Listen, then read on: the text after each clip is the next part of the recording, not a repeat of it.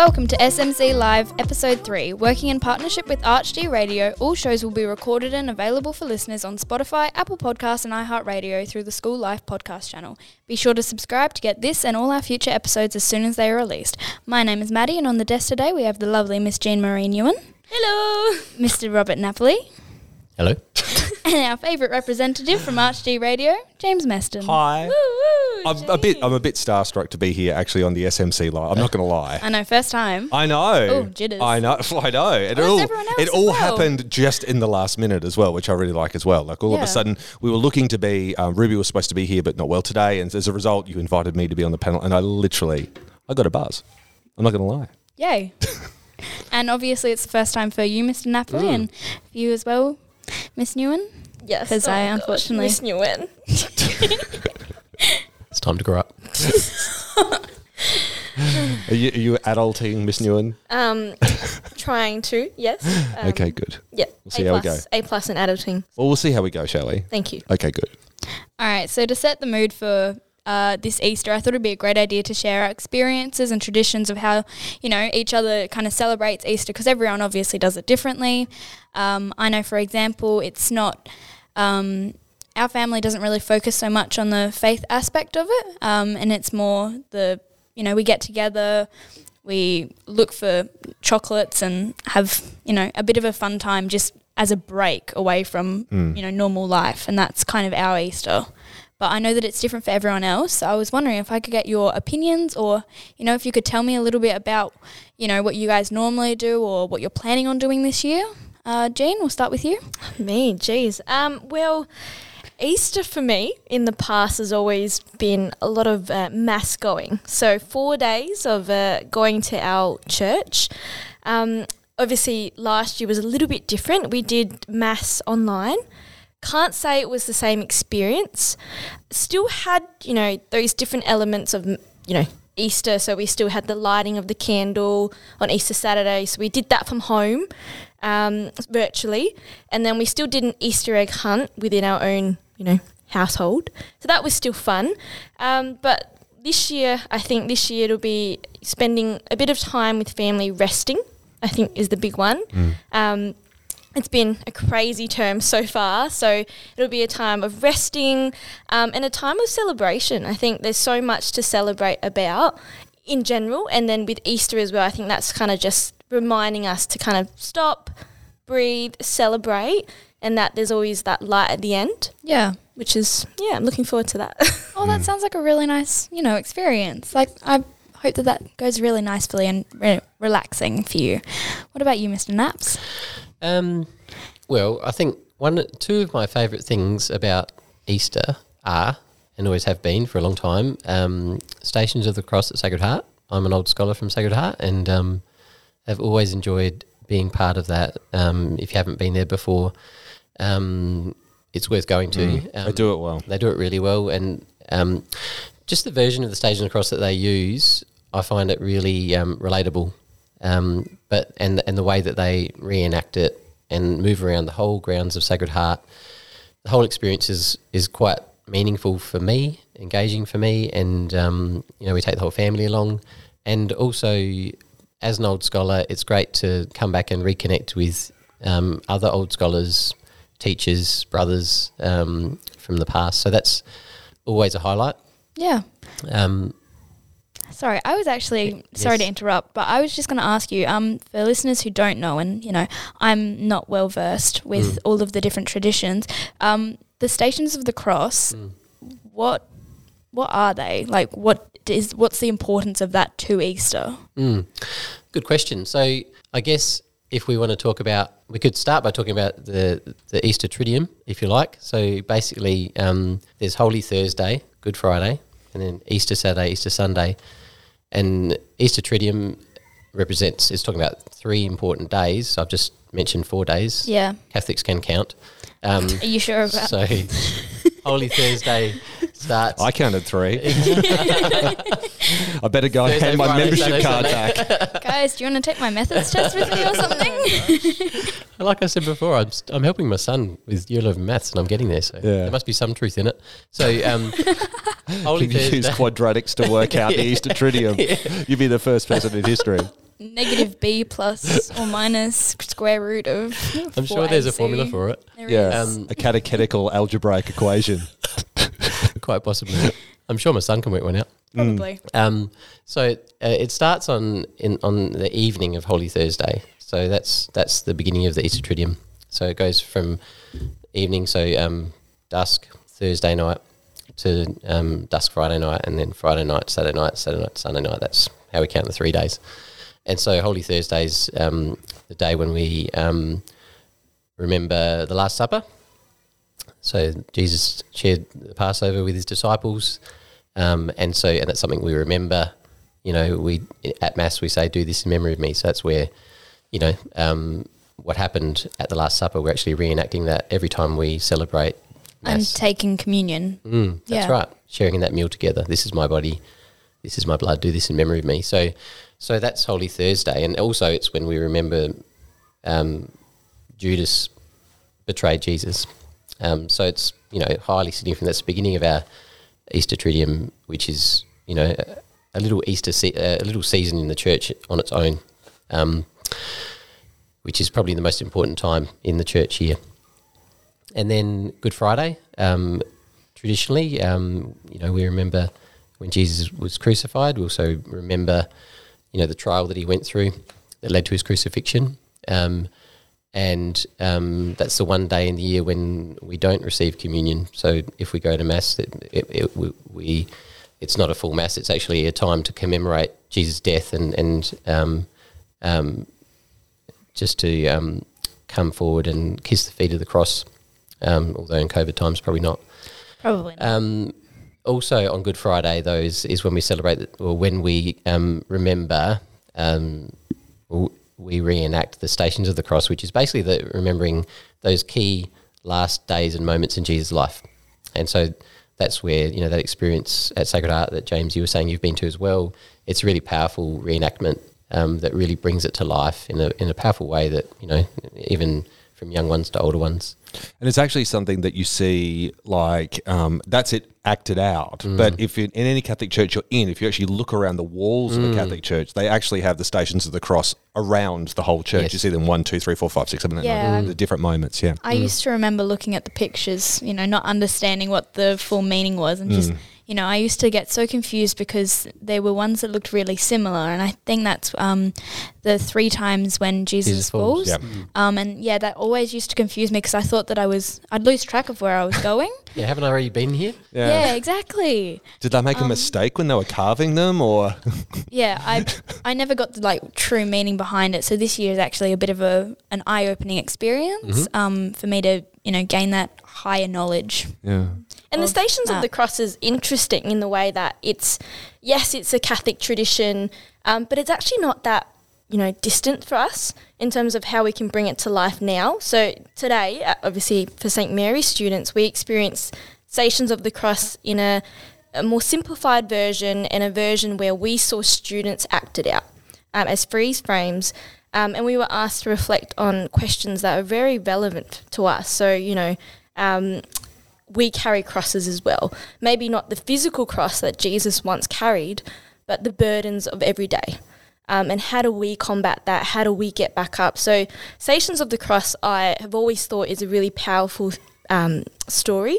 Whether when I was a kid, probably like you, I didn't necessarily understand in depth how that could relate to me. But now as an adult working in youth ministry, I think there's a really powerful message in that.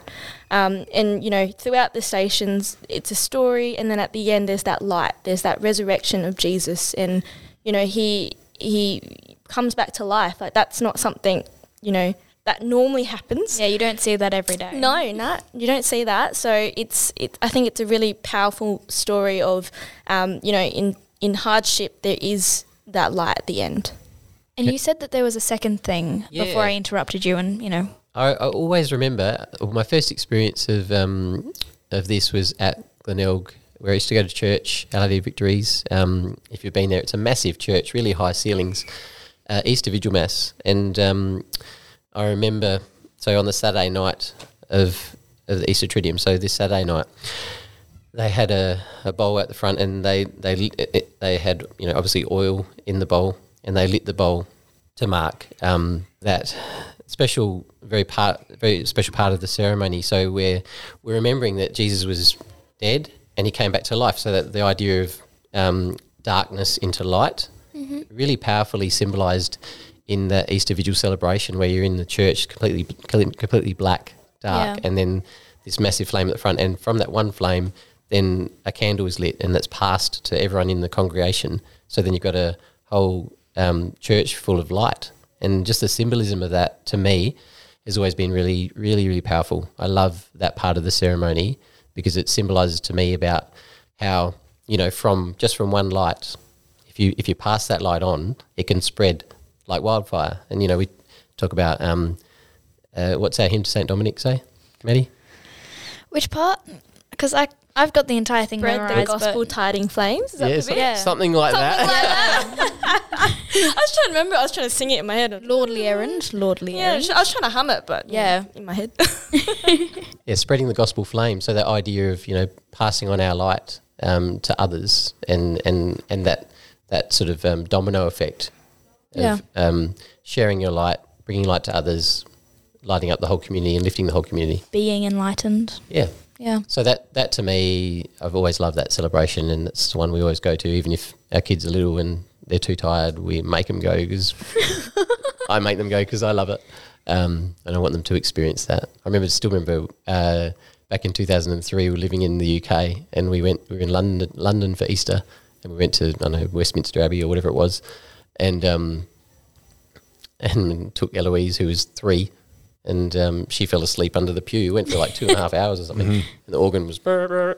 But yeah, just to experience that. Loved it. Yeah, fun fact. 2003, that's when I was born. So I hope that, you know... Don't feel old, Mr. Naps. Never. Yeah, don't feel old. Old. Here we go.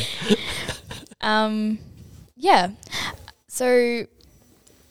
Obviously, you said that there's that one experience that's really stuck with you of being in Westminster. Mm.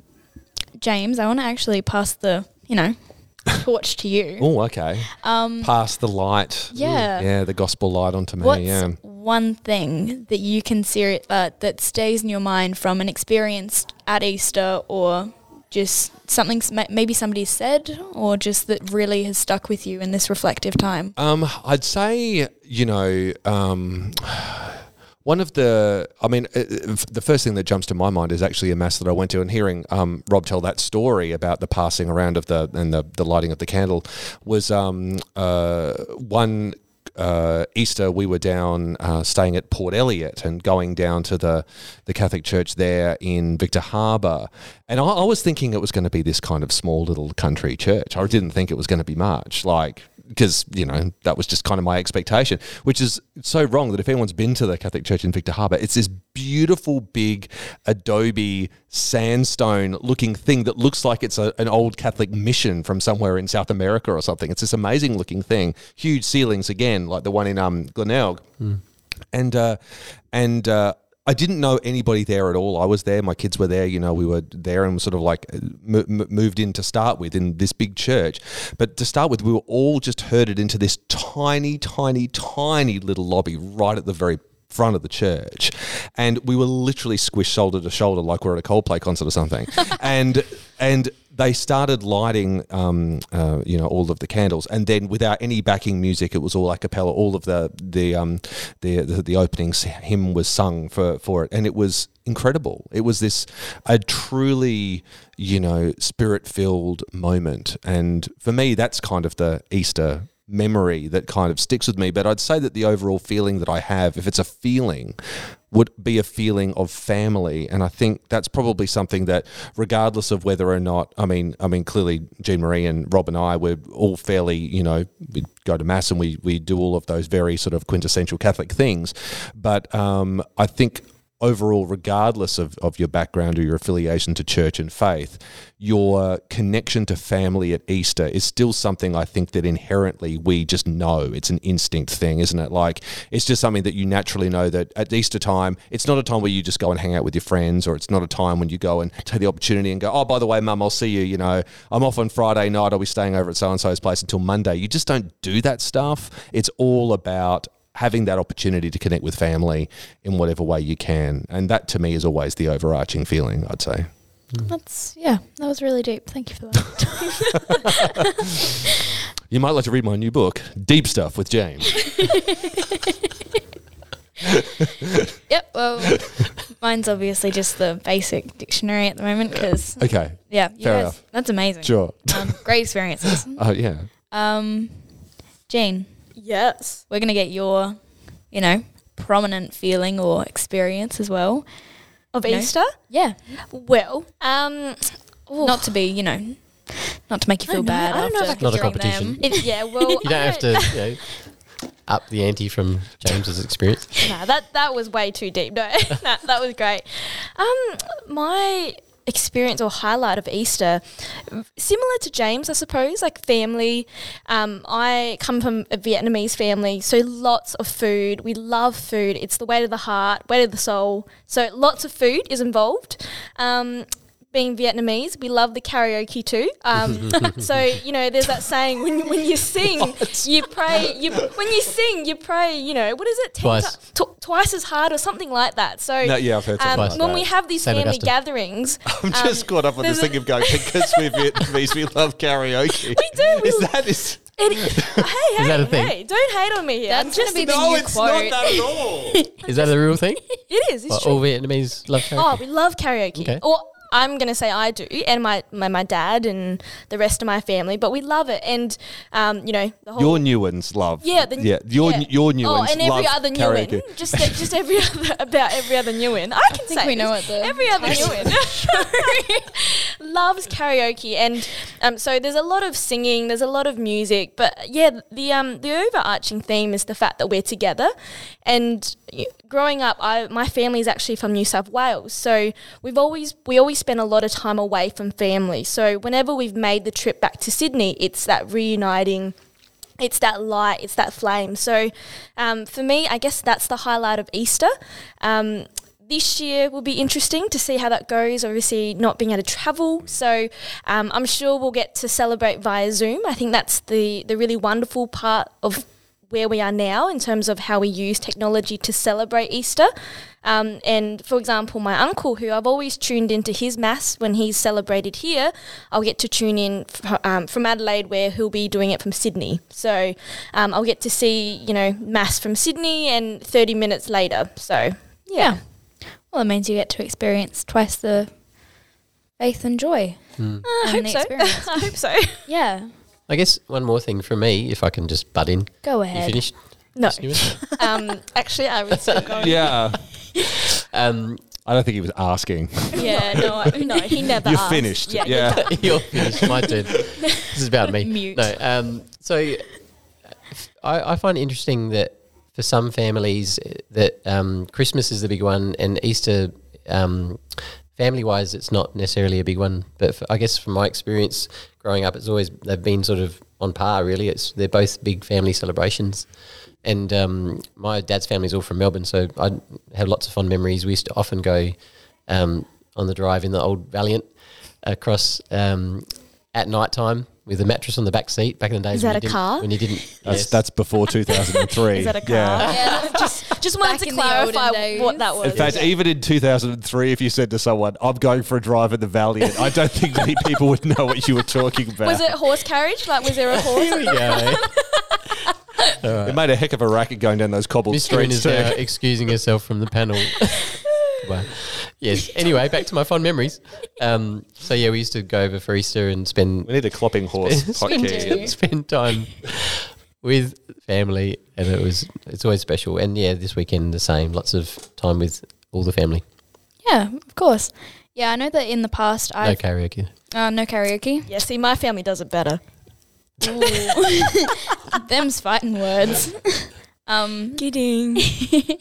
I know for me, it's to be honest, Easter's not something that I don't have many memories of Easter. It kind of flows into it. Like last year, I cannot at all remember. I think it's just because of the year being such a stressful experience, and it was all just a bit of a blur. So I don't really remember it from then.